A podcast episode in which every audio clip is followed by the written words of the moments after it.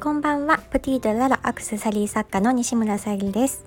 この番組はプティ・ド・ララの作品の魅力と夢に向かって歩んでいく過程を記録していきます。はい、今日はですね、夢は叶えるものということで、昨日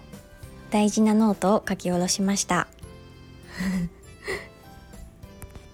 すごく小さな一歩ではあると思うんですけども、私の場合はすぐにイメージして行動できるタイプではないので、書いていくことでよりやりたいことが明確になったり、行動を起こすきっかけになるなと思いました。現にですね、昨日やりたいことを少し書いていったんですけども、まずこのスタンド FM をやってみたいと思って書いたんですね。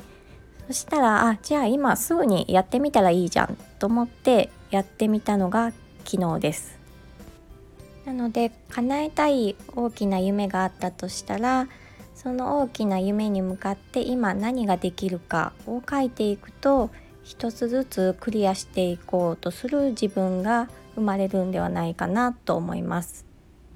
私はブログも書いていますが、またブログとは違った、苦悩や裏側をこのスタンド FM でも発信していけたらなと思います。今日も聞いてくださりありがとうございました。プティとララさゆりでした。